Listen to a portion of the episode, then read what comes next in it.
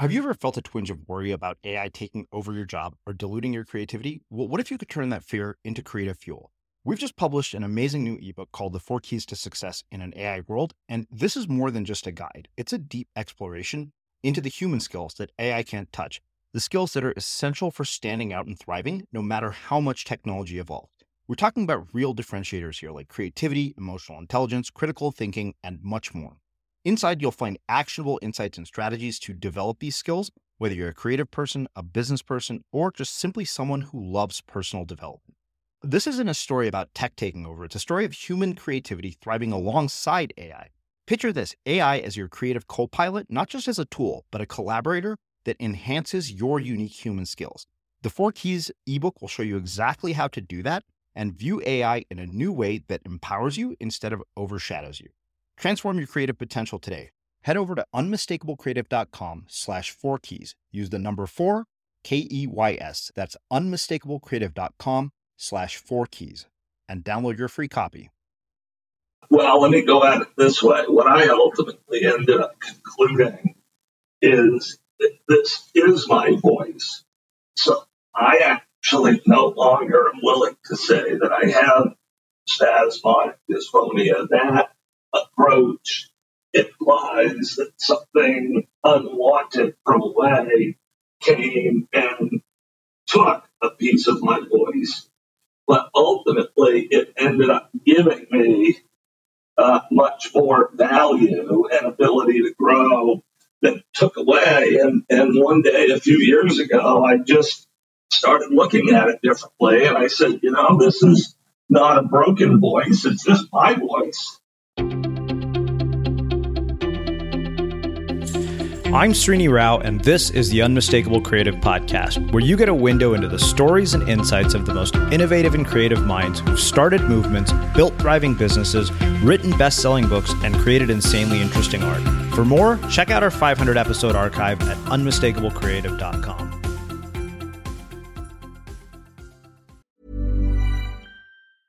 Selling a little or a lot? Shopify helps you do your thing however you cha-ching. Shopify is the global commerce platform that helps you sell at every stage of your business. From the launch your online shop stage to the first real-life store stage, all the way to the did we just hit a million orders stage. Shopify is there to help you grow. Shopify helps you turn browsers into buyers with the internet's best converting checkout. thirty-six percent better on average compared to other leading commerce platforms. Because businesses that grow, grow with Shopify. Get a one dollar per month trial period at shopify.com slash work. Shopify.com slash work. When you're ready to pop the question, the last thing you want to do is second guess the ring. At blue nile dot com, you can design a one-of-a-kind ring with the ease and convenience of shopping online. Choose your diamond and setting. When you find the one, you'll get it delivered right to your door. Go to blue nile dot com and use promo code LISTEN to get fifty dollars off your purchase of five hundred dollars or more. That's code LISTEN at blue nile dot com for fifty dollars off your purchase. blue nile dot com, code LISTEN. Hey, I'm Ryan Reynolds. At Mint Mobile, we like to do the opposite of what Big Wireless does. They charge you a lot, we charge you a little. So naturally, when they announced they'd be raising their prices due to inflation, we decided to deflate our prices due to not hating you. That's right. We're cutting the price of Mint Unlimited from thirty dollars a month to just fifteen dollars a month. Give it a try at mintmobile.com slash switch. forty-five dollars up front for three months plus taxes and fees. Promo rate for new customers for limited time. Unlimited more than forty gigabytes per month slows. Full terms at mint mobile dot com. Life is full of awesome what ifs and some not so much, like unexpected medical costs. That's why United Healthcare provides Health Protector Guard fixed indemnity insurance plans to supplement your primary plan and help manage out-of-pocket costs. Learn more at u h one dot com. Hey, it's Paige DeSorbo from Giggly Squad. High quality fashion without the price tag. Say hello to Quince. I'm snagging high-end essentials like cozy cashmere sweaters, sleek leather jackets, fine jewelry, and so much more. With Quince being fifty to eighty percent less than similar brands. And they partner with factories that prioritize safe, ethical, and responsible manufacturing. I love that. Luxury quality within reach. Go to quince.com slash style to get free shipping and three sixty-five day returns on your next order. Quince.com slash style. As creators, we're always on the move, whether it's a live podcast event, a pop-up shop, or a workshop. We're constantly interacting with community, and that's where Tap to Pay on iPhone and Stripe comes in. Imagine this. You're at a live event, a listener loves your merch, or a participant wants to sign up for your course on the spot. With Tap to Pay on iPhone and Stripe, you can accept their payments right there and then, right from your iPhone, so there's no extra hardware or no delays. Total game changer. It's not just for creators. Any business owner can do this. It's about making transactions smoother and much more personal, growing your business in your way. We've been using Stripe for our products and courses for a long time, and now with Tap to Pay on iPhone, you can take your business to the next level too. So visit stripe.com slash tap iPhone to learn more. Remember, folks, with Tap to Pay on iPhone and Stripe, your business is always at your fingertips. Kevin, welcome to The Unmistakable Creative. Thanks so much for taking the time to join us. Oh, it's my pleasure to be with you. Thanks for having me. Yeah, absolutely. So uh, I found out about your work by way of your publicist who sent me a copy of your book, uh, The Seventh Power, all of which we will get into. But um, given your background, I want to start with what I feel is a very relevant question. And that is, what is one of the most important things that you learned from one or both of your parents that have influenced and shaped who you've become and what you've done with your life? I would say one of the biggest things I've learned from my parents is that people are super important. To say it differently, that people are more important than things. And that really has permeated how I have tried to live my life and how I've tried to manage and lead our company. I'm the C E O of a lumber company Uh, up in Maine, and we've got all kinds of inventory and equipment and machinery and rolling stock. But when I travel around the company, that's not really what interests me. What interests me is the people, because it's our people that really define us. Anybody can buy the equipment we have. Our differentiator is our people. And to take that one step further, really with a company, it's to see employees uh, as human beings. You know, they're human beings that happen to have jobs. They're not workers or employees. And I think that paradigm of, of viewing everyone as a human being, uh, as simple as it sounds, is actually quite powerful. Well, I think not only is it powerful, it's quite rare in the world that we live in today where, uh, you know, companies in general are rewarded, particularly by Wall Street, for profit maximization, not taking care of people. Like, you know, if you talk to a board of directors or investor, they're not going to say, oh, yeah, we're taking great care of our people, but the bottom line sucks. Um, and that's sort of how, how do you how do you wrestle with that paradox? How do those two things coexist?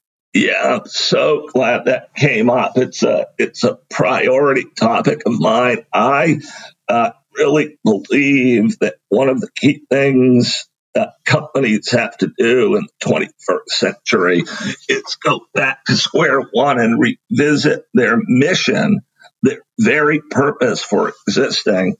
We did this Uh, a while back, and, and we totally reset our mission. Our primary mission at Hancock Lumber today uh, is to make sure that the people who work at the company are having a meaningful and valuable experience. I talk about that as being an employee-centric company. So we want work to be more than just an economic exercise for the people who do it. The pe- people who work, as we all know, spend decades and exert great energy to work, and we want that to be a meaningful experience for them.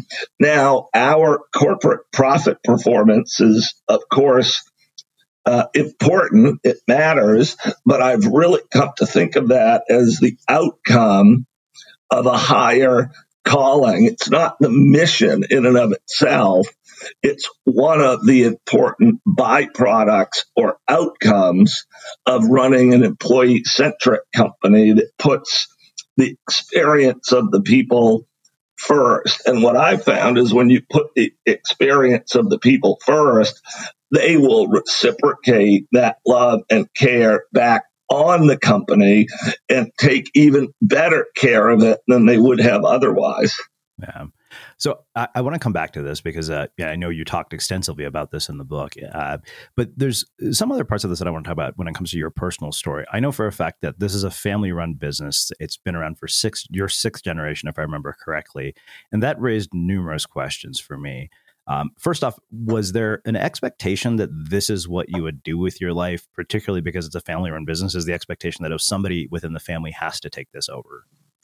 Yeah, I've reflected on that a, a lot. It's such a great question. So yes, as you say, our company is actually one of the oldest in America. We trace our roots back to eighteen forty-eight. So before the first cannonball was fired in the Civil War, our company was in business up here at Maine, and it's been connected to um, the same family, my family, uninterrupted through that whole period. And, and I came to work for the company back in nineteen ninety-one when I was about twenty-five, when my dad uh, was diagnosed with cancer. He'd been running the company and he ended up dying a few years later. Uh, growing up, I had never thought about coming to work for the family business. I laugh about this in hindsight. It was not any part of my plan. I was uh, teaching and coaching, but uh, I did feel kind of at that critical moment when my dad got sick, some uh, pressure to join the business, and it's turned out to be a great thing Uh, for me, uh, but there wasn't any kind of formal plan that got me here into the seat I have today. And I would say going forward, we have two, my wife and I have two adult daughters who are both now in their twenties. And we've really tried to adopt a corporate model now where everybody leads, all the employees in the company. And I really want our two daughters to follow their own voices, whether that means they're just uh, supportive uh, and committed owners who help the company that way, or they ever end up working for the company. Time will tell. But I would never, ever uh, recruit a family member into the family business. That's got to be something that uh, is really inspiring to the individual that, that wants to do it. Yeah. Well, I think uh, I'm so glad you brought that up because I'm, I'm thinking about succession and a couple of things come up. Uh, one, you know, if you have siblings, how, how are the choices made? I mean, you mentioned, yeah, like the person who is chosen is inspired. Now let's say that person is inspired, but not the ideal person to do it. You know, how does that choice get made? Uh, my roommate actually had a really interesting question about this. He said, you know, one of the things he had seen in family businesses is that the second generation does really well because they saw it being built. But the next generation almost comes in with this sense of entitlement because this is just the way it's always been. Like there's been this family wealth. Um, how do you deal or, or how do you avoid a sense of entitlement when it's been passed on from generation to generation? And how do you preserve the integrity of what was originally built right from the get-go? Uh, particularly when it was so long ago. Yeah, wow. The, those are, uh, that's one sharp roommate you have. Those are great questions.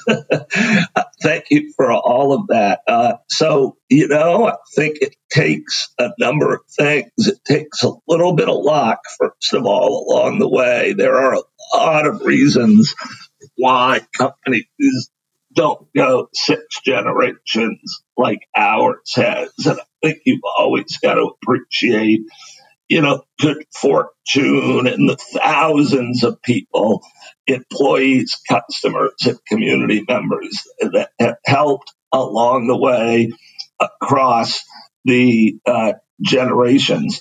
But I think really at the end of the day, it all comes down to a set of core values.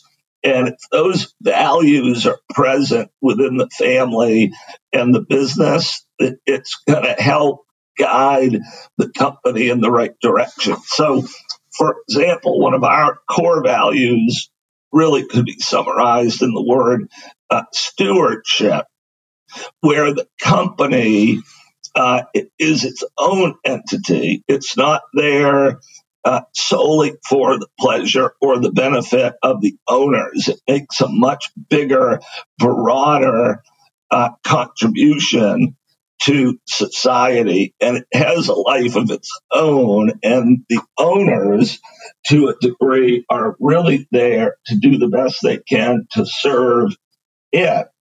And it's the, the belief in the long run that if you put the company before yourself, if you put the people in the company before yourself, that, you know, ultimately that will pay back to you. But the other thing I'd like to say about this is that um, every single generation of a company, multi-generational company, is going to have to be uh, entrepreneurial in order for that company to survive, because the world just changes so dramatically across any generation that what made sense uh, at the beginning of a generation in terms of how business was done is going to have been disrupted dozens of times by the end of that generation. So something I've always kind of tried to speak to is certainly the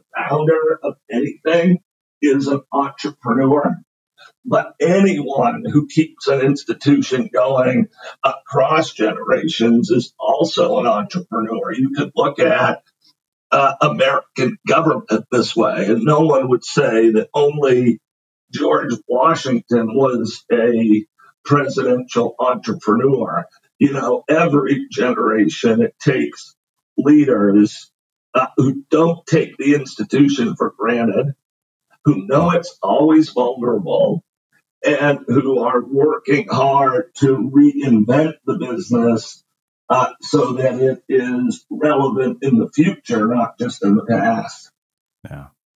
So one thing I wondered is, you know, if I were an employee and, you know, I was looking at, at myself as, oh, I'm somebody here who's in a sixth generation family business, how do you actually avoid the perception of nepotism for people who are not members of your family who work for your company? Yeah, that's a great question, too. In, uh, in our case, it's easy because I'm the only member of the family that works for the company. uh, we, so it would be just me that has had to uh, overcome those hurdles. We have five hundred thirty uh, people who are part of our team, and I'm the only member of the family that um, that works here. But, but in many family businesses, to your point, there are multiple family members that may work at the company. And again, I think it all comes back to uh, culture, that if the culture is every uh, a family member as an employee must earn his or her, you know, spot and path and growth and opportunities, then then it's probably gonna work out just fine. And if it's the opposite, where people really feel entitled, then you're uh, or don't have to really um, prove themselves, then you're, you're probably ultimately gonna have issues in the long run. But this is why family businesses are co- complex. entities. It's super hard to just be successful in business. Yeah. And it's super hard to, or takes work to have a harmonious, supportive family where every individual is really free to speak and live with their own voice. And then to try to put the two together uh, adds another whole layer of complexity. So it's not easy to make a family business work across generations. When you're ready to pop the question, the last thing you want to do is second-guess the ring. At Blue Nile dot com, you can design a one-of-a-kind ring with the ease and convenience of shopping online. Choose your diamond and setting. When you find the one, you'll get it delivered right to your door. Go to Blue Nile dot com and use promo code LISTEN to get fifty dollars off your purchase of five hundred dollars or more. That's code LISTEN at Blue Nile dot com for fifty dollars off your purchase. Blue Nile dot com, code LISTEN. Hi, I'm Daniel, founder of Pretty Litter. Cats and cat owners deserve better than any old-fashioned litter. That's why I teamed up with scientists and veterinarians to create Pretty Litter. Its innovative crystal formula has superior odor control and weighs up to eighty percent less than clay litter. Pretty Litter even monitors health by changing colors to help detect early signs of potential illness. It's the world's smartest kitty litter. Go to pretty litter dot com and use code ACAST for twenty percent off your first order and a free cat toy. Terms and conditions apply. See site for details. Ever catch yourself eating the same flavorless dinner three days in a row? Dreaming of something better? Well, HelloFresh is your guilt-free dream come true, baby. It's me, Keke Palmer. Let's wake up those taste buds with hot, juicy pecan-crusted chicken or garlic butter shrimp scampi. Mm. Hello Fresh. Stop dreaming of all the delicious possibilities and dig in at hello fresh dot com. Let's get this dinner party started. I'm Sandra, and I'm just the professional your small business was looking for. But you didn't hire me, because you didn't use LinkedIn Jobs. LinkedIn has professionals you can't find anywhere else, including those who aren't actively looking for a new job, but might be open to the perfect role, like me. In a given month, over seventy percent of LinkedIn users don't visit other leading job sites. So if you're not looking on LinkedIn, you'll miss out on great candidates, like Sandra. Start hiring professionals like a professional. Post your free job on linkedin dot com slash people today. Hey, Dave. Yeah, Randy. Since we founded Bombas, we've always said our socks, underwear, and T-shirts are super soft. Any new ideas? Maybe sublimely soft. Or disgustingly cozy. Wait, what? I got it. Bombas. Absurdly comfortable essentials for yourself. And for those facing homelessness. Because one purchased equals one donated. Wow, did we just write an ad? Yes. Bombas. Big comfort for everyone. Go to bombas dot com slash A C A S T and use code ACAST for twenty percent off your first purchase. As creators, we're always on the move. Whether it's a live podcast event, a pop-up shop, or a workshop, we're constantly interacting with community, and that's where Tap to Pay on iPhone and Stripe comes in. Imagine this. You're at a live event, a listener loves your merch, or a participant wants to sign up for your course on the spot. With Tap to Pay on iPhone and Stripe, you can accept their payments right there and then, right from your iPhone, so there's no extra hardware or no delays. Total game changer. It's not just for creators. Any business owner can do this. It's about making transactions smoother and much more personal, growing your business in your way. We've been using Stripe for our products and courses for a long time, and now with Tap to Pay on iPhone, you can take your business to the next level too. So visit stripe dot com slash tap iPhone to learn more. Remember, folks, with Tap to Pay on iPhone and Stripe, your business is always at your fingertips. Uh, well, it, I mean, the reason that that came up for me was, uh, you know, there's been so much about the Murdochs as of, of, you know, Rupert Murdoch getting sick and getting old. And of course, we're talking billions of dollars and how much conflict this has all caused, uh, you know, and you're free to, to not answer this. But I wonder, have you had conflict in your family over the fact that you've had this business, you know, for generations? Have there been people like, let's let it all go and cash out? Or has there been anything along those lines that's caused conflict with your family members? Uh, so that's a, that's a, another great question. And I, and the answer, of course, is yes, but I look back on it all actually fondly and lovingly. Like if you ask anybody, separate the business for a second and ask anybody if there's ever been conflict within their family.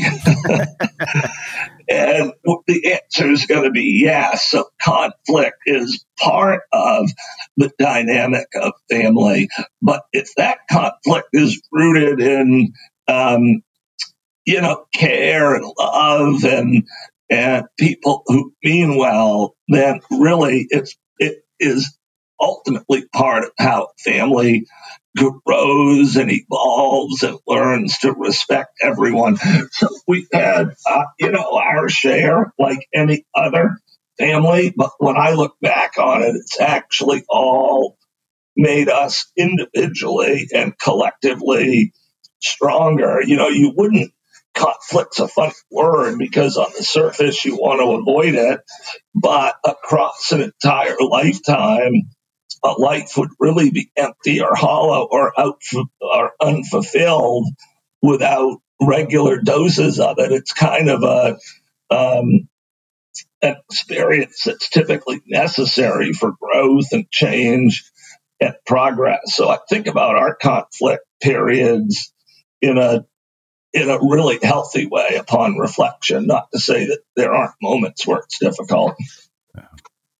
So for the the context of our listeners uh, who haven't read your book, let's start with uh, talking about what happened to your voice, because otherwise they might think we're having audio problems.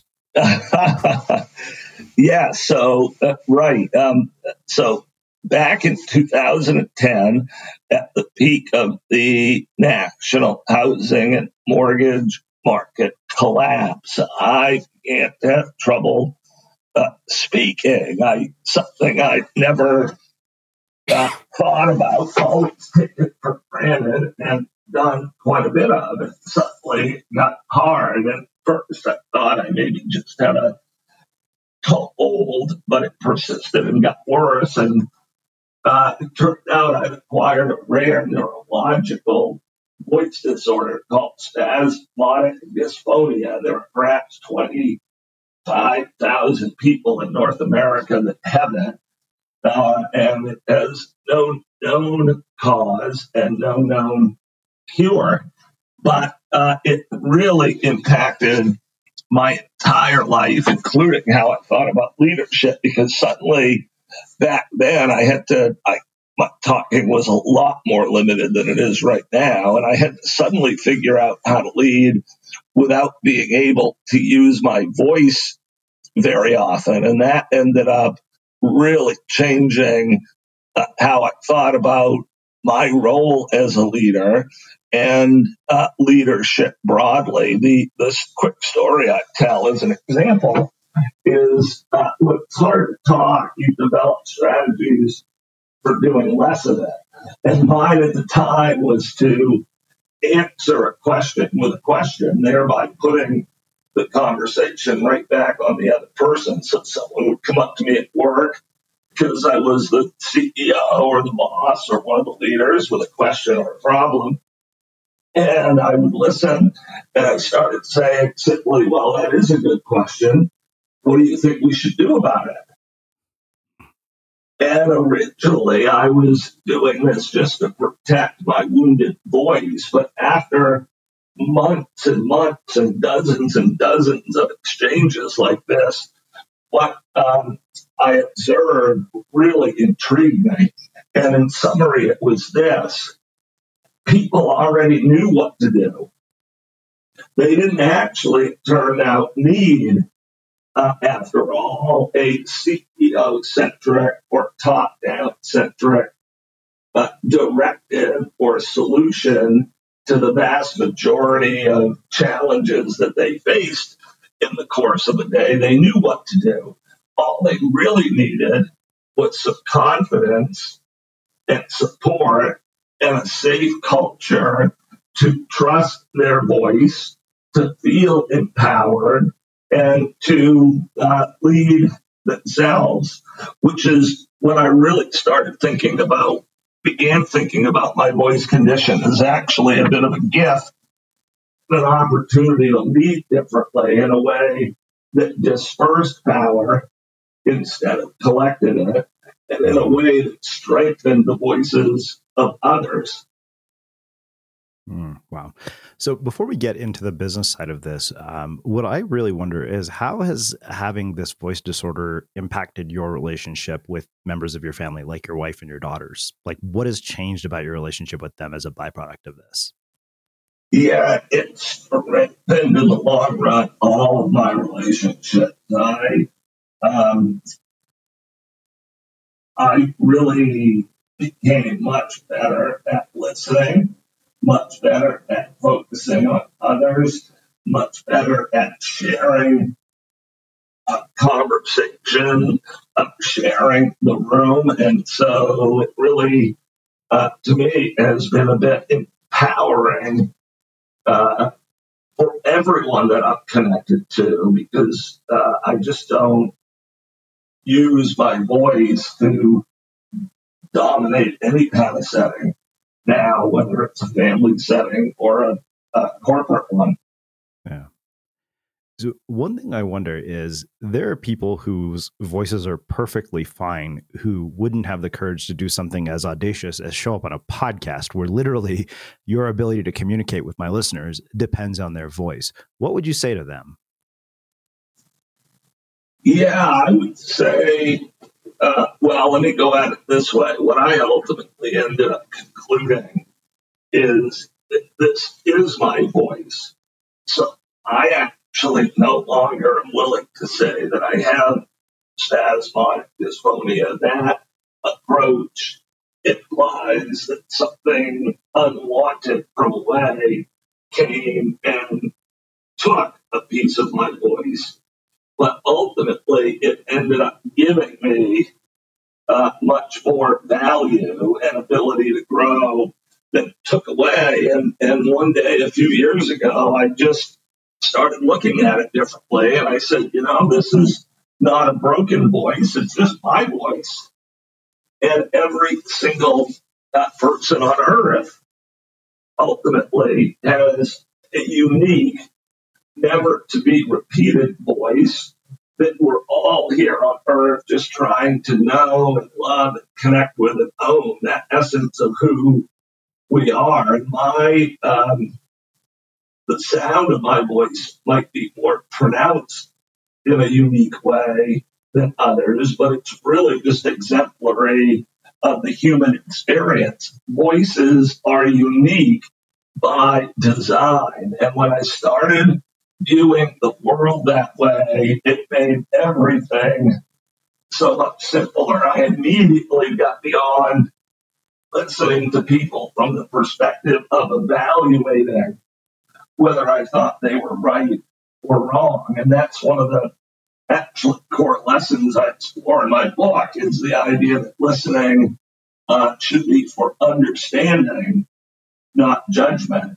And the minute you make that paradigm shift, uh, the landscape of interacting with others changes. So what I would say to anyone who had a, a voice limitation, literally like I do, or just had anxiety about owning their own views and perspectives, is that um, your voice is supposed to be unique.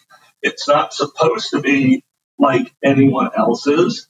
And exactly how it sounds and exactly how you see it is just right for you, and bring it forth and share it and own it and love it. Hmm, I love that. So let's get into the seventh power. Uh, one of the things you say at the very beginning of the book is that organizations are most effective when the opportunity and responsibility for leading is shared broadly and embraced by all. Power, it turns out, is meant to be dispersed. And you talk about this distinction between power being dispersed and collected. And that is such an anomaly, I think, for the way that many of us perceive large corporations or companies. We don't see power as dispersed or as collect, you know, as dispersed. We see it as collected. I can tell you most I, from my own experience, I never felt like I had any power when I was in the corporate world. It's why I chose not to ever go back. Um, Yeah. So how do we, how, you know, as a society, do we move to this idea of power being dispersed? Because this isn't just a corporate problem. This is also a government problem. Like, you know, I mean, I watch the news every day and I don't feel that I have a government that acts in the interest of the citizens. I don't feel like the citizens don't have any power to shape what actually happens. You, you're on to such an important topic. I believe what you just talked about is the single most important question of the twenty-first century for humanity. Not, not to put too much on um, the subject, but I really do. And I've thought a lot about it, and I wrote a lot about it in my book. And, and how I feel is this. I believe that for centuries, humans have been indoctrinated into the art of following, that, that we've lived in an empire-centric society where the church, the state, corporation was the entity that we all were uh, trained to serve and put before ourselves. And we were taught to look elsewhere for leadership and power and direction. And this is really right at the essence of what inspires me. In this way, we as individuals have lost our voice or ceded a piece of our own power in a way that's not that's neither necessary or productive. But I go on to um, to talk about in the book, and I believe that this is a transformation that's upon us. There's a reason today that engagement at work is so low. It hovers around thirty-three percent, or confidence in government is so low. And that reason is just what you're discussing, that, that in the Aquarian age, individuals around the globe are awaken, are awakening to their own sacred power as an individual human being. But our organizations have been slow to adjust, which is really the essence of the transformation I'm advocating for. The old model was the employees existed to serve the company. The new model is the company exists to serve the employees. And while this will, in fact, improve the performance of the company, that becomes, as we mentioned, uh, an outcome. And it all comes back, finally, to how the leaders think about their roles of leadership. This is really about breaking down bureaucracy, breaking down power to the center, and really becoming um, about distributing and dispersing that power and helping everybody see themselves as a leader and feeling safe to take the risks that are required for everyone to lead. Followership's got one big advantage, which is when things go wrong, it's never your fault because you were following. And so when leadership changes, or leadership to change, I guess I would say, followership has got to change as well. So that's why this topic, to your point, is actually a topic for everybody. Every single uh, human on Earth, I believe, needs to uh, contemplate, be conscious about their own power, their own ability to lead, their own ability to make choices, and the ways in which we've been indoctrinated into followership. So we've got to be really thoughtful about how we break that down. And the first step, I think, is just becoming aware of it. Mm-hmm. Yeah. So it's funny you say that, because I, in one way, I think that the current structure of society, you know, rewards power and incentivizes people to keep this current power structure in place. And I was, I was thinking about this in context of uh, this documentary my roommates and I were watching last night. It's called Where to Invade Next by Michael Moore. Um, you know, regardless of what you think of Michael Moore, like what was interesting is he goes around to different countries and he looks at various social policies, everything ranging from education to prison reform to healthcare.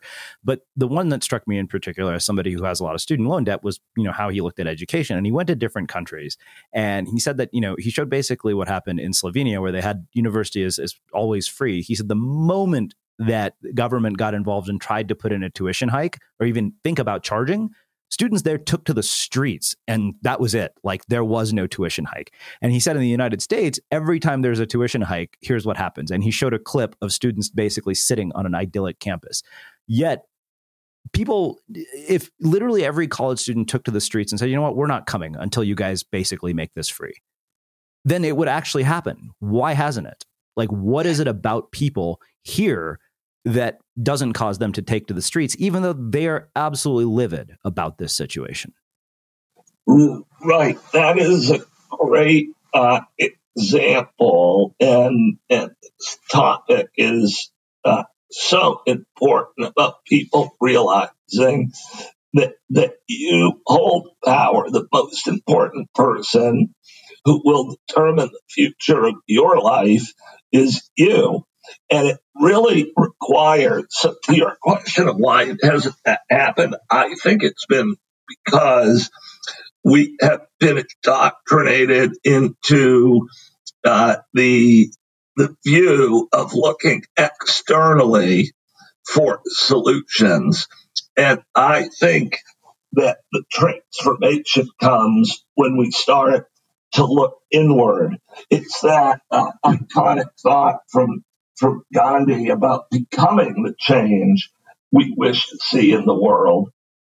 And to your point about protest, not participating in actions that we don't believe in or that don't serve us.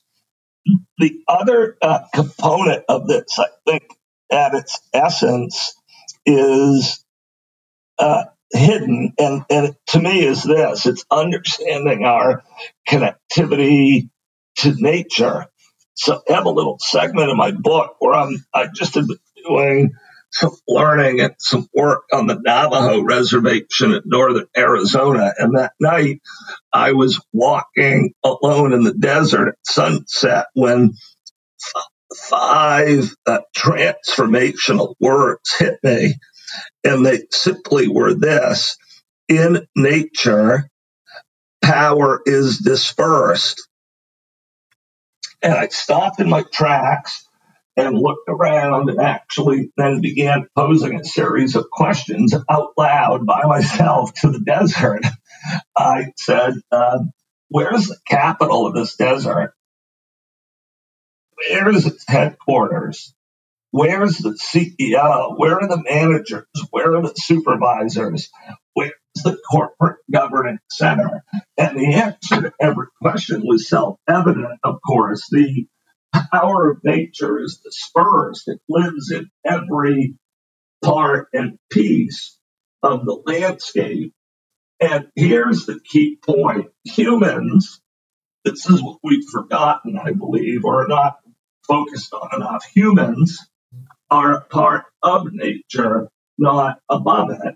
And as such, ultimately aspire to organize in the same way, that to the extent we would say that nature is uh, sacred, that there's a sacred energy to the universe, we are manifestations of that. That energy lives within us, and it's learning to tap back in to the power of the individual human spirit that really inspires me. And that's the essence of what the seventh power, which is a Sioux or Lakota phrase, uh, represents.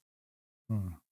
So, you know, it's funny. I remember very distinctly the parts on nature in the book because they really struck me. And, you know, I've been writing a lot lately about this idea of interdependency and how nature is this very interdependent system in which no aspect of nature optimizes for self-interest. So, for example, you need, you know, the clouds to give us rain so that the plants get water so that we basically get oxygen. Now, if the sun decided, you know what, I'm just going to focus on myself, to hell with the clouds and to hell with, you know, the atmosphere, that would cause lots of problems. And yet human beings tend to optimize for self-interest. Um, and part of that is good because obviously if we didn't have some level of self-interest, we wouldn't accomplish things. There wouldn't be drive. We wouldn't make progress. But I think that we've taken it so far that we've ended up in a situation where people are able to make decisions in which they don't have to deal with the consequences of their actions. Nassim Taleb writes about this in Skin in the Game, and he calls it the, the so I think it was, he called it the Robert Rubin problem, which is actually a really good way of looking at it. Like if you think about it, you know, people who work at the Treasury Department make economic policy that has no impact on their lives whatsoever. You know, so for example, when somebody like Steve Mnuchin says, you know what, I'm going to hand out twelve hundred dollars to every American and this is going to solve their problems. It's like, well, yeah, dude, you have three hundred million dollars to basically sit around with. So go to hell. Like your problem, do, your your action, you have no skin in this game as far as I'm concerned. So you're making policy that actually has no impact on your life. And that to me is, is a huge problem. So how do you deal with that? I mean, we, I mean, based on what you've just said, because again, human beings optimize for self-interest. Right. That's so well said. So many great things there to contemplate. Uh, one component of that, of what you said that I think about a lot is we really are entering an age of localism, where what really needs to happen is the, the capitals, the center, the Steve Mnuchin example, need to start thinking about not what's the biggest role we can play, but what is the smallest role we can play that's tactical, and supporting, and defers as much decision-making as possible to local individuals, local communities. And I think you see this when you think about humanity's biggest challenges. Let's take uh, COVID nineteen as an example. And if someone asked who has to be a leader for humanity to defeat COVID nineteen, the answer, of course, is everybody, because that virus travels one individual at a time. And to me, it is such a hallmark of uh, the age in which we're living, with, with, whether it's uh, global warming or environmental stewardship or mitigation of a virus. Success requires everybody, but we're still operating in models where small groups of people in monolithic capitals, whether it's a corporate headquarters or a government one, are they're overreaching. They're trying to do too much, and it's probably well-intentioned, but it can't work. You know, you think about this. Why is why is government so ineffective in so many ways? It's not because there aren't good people in government. Government's filled with good people. It's just because that approach doesn't work anymore. The planet is too, humanity is too agile and dynamic to centrally plan it. Mm-hmm. So how then do you get this shift? Because I know one of the things you talked about when it came to overreaching is you said restraint is the opposite of overreaching. It's having the power but not using it. Restraint is not force. It's it's a new path to building consensus, alignment, and engagement. Uh, and that really struck me because of the fact that, you know, we don't actually encourage consensus, alignment, and engagement. Instead, what we encourage as a society is conformity. Um, in fact, you know, you're basically an outcast the moment you're a nonconformist, even though it takes nonconformity for huge change to uh, take place. So how do we wrestle with this paradox? And then how do you bring about this sort of evolution in consciousness at a greater level? Because, you know, it's one thing for you to write a book about it, and it's one thing for you and I to have a conversation about it. But unless this conversation literally reaches one hundred million people, then, you know, we're still in a lot of ways stuck where we're at. Right. I think there are three levels of transformation that are required. The first and most important is personal. We all got to stop, pause, look inward, and reevaluate some of our core assumptions, really become awake, alert, and alive. So I almost wish for a short time everyone on Earth could acquire spasmodic dysphonia, because that's what kicked this off for me. It forced me to stop, sit, listen, and think. And I began uh, to change. Then the second phase, uh, which I spent the decade working on, is, okay, could this type of uh, power shift actually be pulled through in an, an organization? And I had the opportunity here at our company to work on that. So across fourteen sites and one hundred fifty people, uh, we have implemented this power dispersal approach, are, and the results have been dramatic. Our engagement scores are running close to ninety percent. So about nine out of ten people will describe their experience at the company as being meaningful to them, highly meaningful. And the performance of the company uh, through that decade went through the roof. So I've See, I haven't just thought about it and written about it. I've actually spent a decade doing it. And now what I'm really uh, hoping to do is to try to spread some, some of the um, opportunities of power dispersal and shared leadership more broadly, because I think unless we do, it's going to be very difficult for organizations to increase their effectiveness and for humanity to achieve its potential. But at the end of the day, long story short, we've all got to walk the talk first on an individual level and then try to apply this change to the community right around us, the people you see and touch every day. And then hopefully that can start to create some critical mass of, of motion that can create larger scale change. Mm-hmm. Yeah.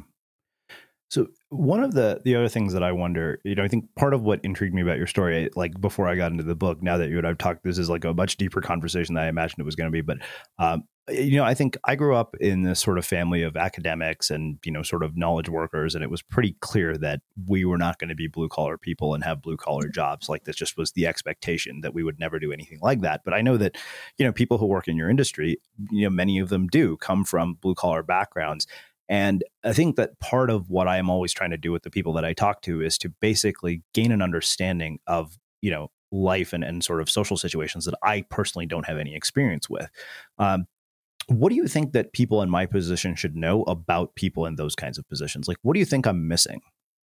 Uh, well, that, I think you're probably not missing very much by virtue of your question, because I think half the battle or more is to be curious about that question or to have even contemplated it. So I love, love, love the question. And then I would say beyond that, the answer to me is uh, that I think some in the white-collar world might be blown away, surprised at how smart and talented and capable uh, mentally, intellectually, and spiritually blue-collar working people are. One of the stereotypes I've really tried to go after is the, the fear that many bl- people who work in a blue-collar job feel that they're really only valued for their physical labor, their physical capabilities, when really, like every other human, uh, their true genius is is their mental, spiritual, emotional, intellectual capabilities. And what I have seen time and time again is essentially every single person in this company is exceptionally capable of leading and handling complex Uh, challenges and doing so with grace and compassion, and uh, and that leadership is really something that's cut out for everyone. Yeah. So yeah, this makes me wonder. Uh, you know, Byron Rates and I were talking about sort of how economic changes occurred over the last twenty years, and one of the big things that came about from sort of the amount of wealth that was created in technology that came out of Silicon Valley and innovation is pretty much a, a sort of disappearance of the middle class. But you're a C E O of a lumber company who has actually managed to sustain, you know, a middle class lifestyle for people. What, I mean, what is your view on the fact that there, I mean, we, we can't argue with the fact that there is a disappearing middle class in the United States that is largely the result of automation, um, technology and innovation. So good things are coming from it, but a very bad thing is coming from it too, because I know this from having talked to Andrew Yang, who's a presidential candidate. And he said, you know, you go around to the middle of the country.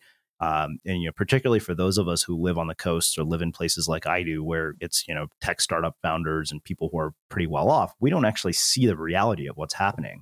Um, How, what is this? I mean, you're, like I said, as a C E O of a lumber company, somebody who's managed to continually provide a middle-class lifestyle for multiple generations for people, um, how are we going to make this transition economically?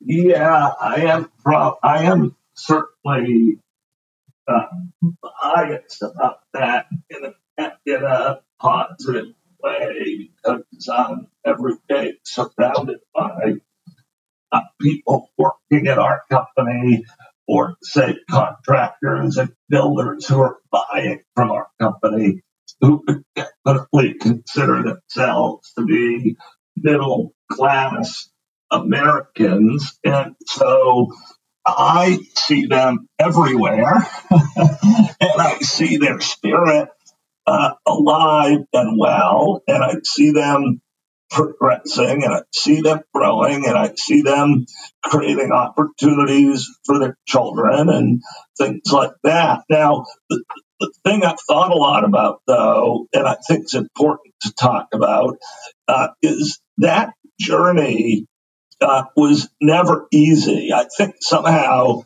you know, we've acquired this notion that it used to be easier.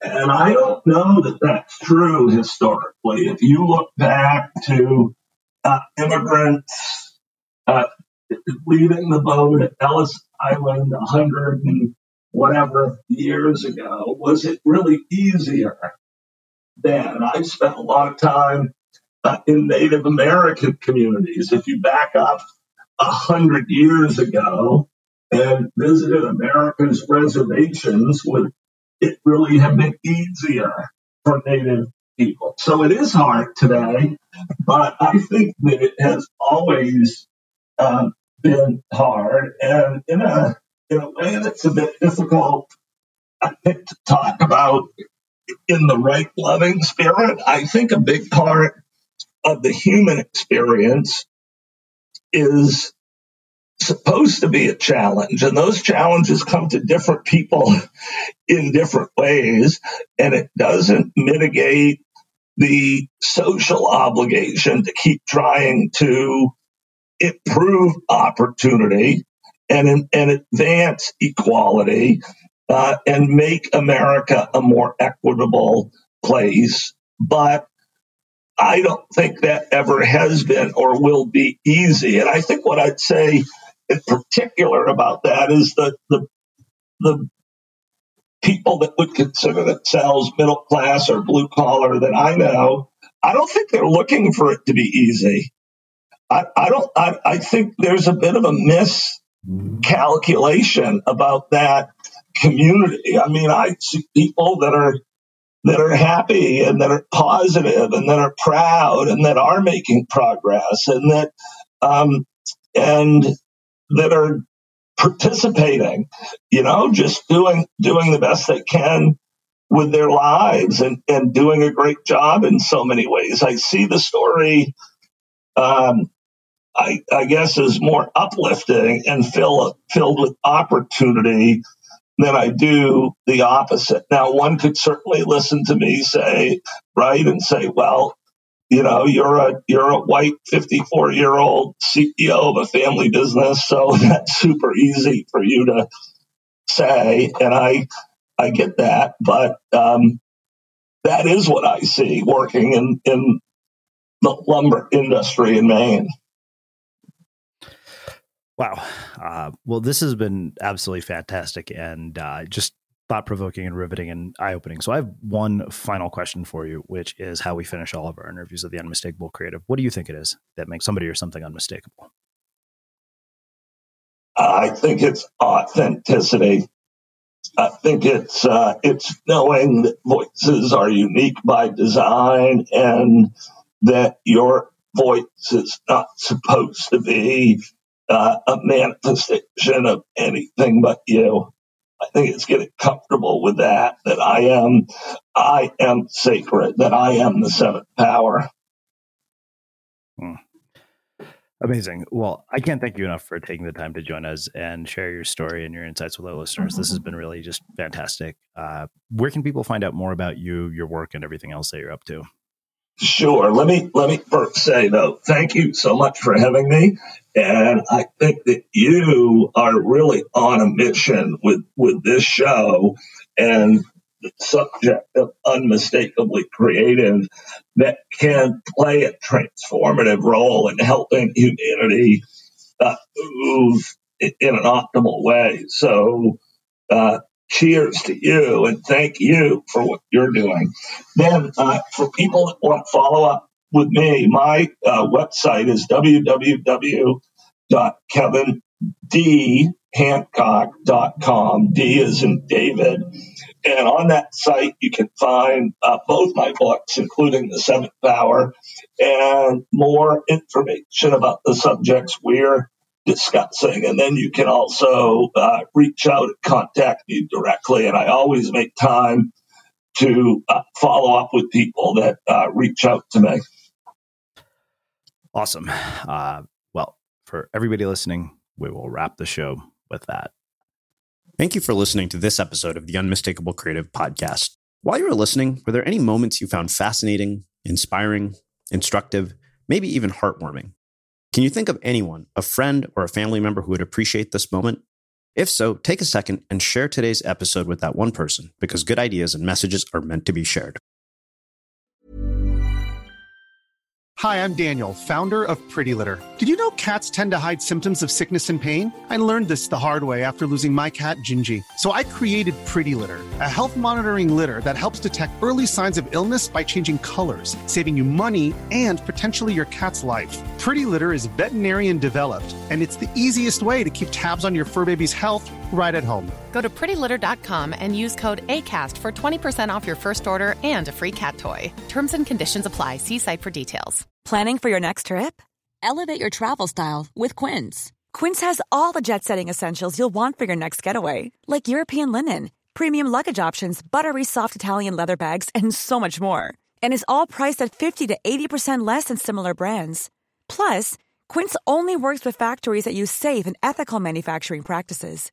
Pack your bags with high-quality essentials you'll be wearing for vacations to come with Quince. Go to quince.com slash pack for free shipping and three sixty-five day returns. Ever catch yourself eating the same flavorless dinner three days in a row? Dreaming of something better? Well, HelloFresh is your guilt-free dream come true, baby. It's me, Keke Palmer. Let's wake up those taste buds with hot, juicy pecan-crusted chicken or garlic butter shrimp scampi. Mm. Hello Fresh. Stop dreaming of all the delicious possibilities and dig in at hello fresh dot com. Let's get this dinner party started. Mom deserves the best, and there's no better place to shop for Mother's Day than Whole Foods Market. They're your destination for unbeatable savings, from premium gifts to show-stopping flowers and irresistible desserts. Start by saving thirty-three percent with Prime on all body care and candles. Then get a fifteen-stem bunch of tulips for just nine ninety-nine each with Prime. Round out Mom's menu with festive rosé, irresistible berry chantilly cake, and more special treats. Come celebrate Mother's Day at Whole Foods Market. Even when we're on a budget, we still deserve nice things. Quince is a place to scoop up stunning high-end goods for fifty to eighty percent less than similar brands. They have buttery soft cashmere sweaters starting at fifty dollars, luxurious Italian leather bags, and so much more. Plus, Quince only works with factories that use safe, ethical, and responsible manufacturing. Get the high-end goods you'll love without the high price tag with Quince. Go to quince.com slash style for free shipping and three sixty-five day returns. Imagine the softest sheets you've ever felt. Now imagine them getting even softer over time. That's what you'll feel with Boll and Branch's organic cotton sheets. In a recent customer survey, ninety-six percent replied that Boll and Branch sheets get softer with every wash. Start getting your best night's sleep in these sheets that get softer and softer for years to come. Try their sheets with a thirty night guarantee. Plus, get fifteen percent off your first order at boll and branch dot com. Code BUTTERY. Exclusions apply. See site for details. Have you ever felt a twinge of worry about A I taking over your job or diluting your creativity? Well, what if you could turn that fear into creative fuel? We've just published an amazing new ebook called The Four Keys to Success in an A I World, and this is more than just a guide. It's a deep exploration into the human skills that A I can't touch, the skills that are essential for standing out and thriving no matter how much technology evolves. We're talking about real differentiators here like creativity, emotional intelligence, critical thinking, and much more. Inside, you'll find actionable insights and strategies to develop these skills, whether you're a creative person, a business person, or just simply someone who loves personal development. This isn't a story about tech taking over. It's a story of human creativity thriving alongside A I. Picture this, A I as your creative co-pilot, not just as a tool, but a collaborator that enhances your unique human skills. The Four Keys ebook will show you exactly how to do that and view A I in a new way that empowers you instead of overshadows you. Transform your creative potential today. Head over to unmistakable creative dot com slash four keys. Use the number four, K E Y S. That's unmistakable creative dot com slash four keys and download your free copy.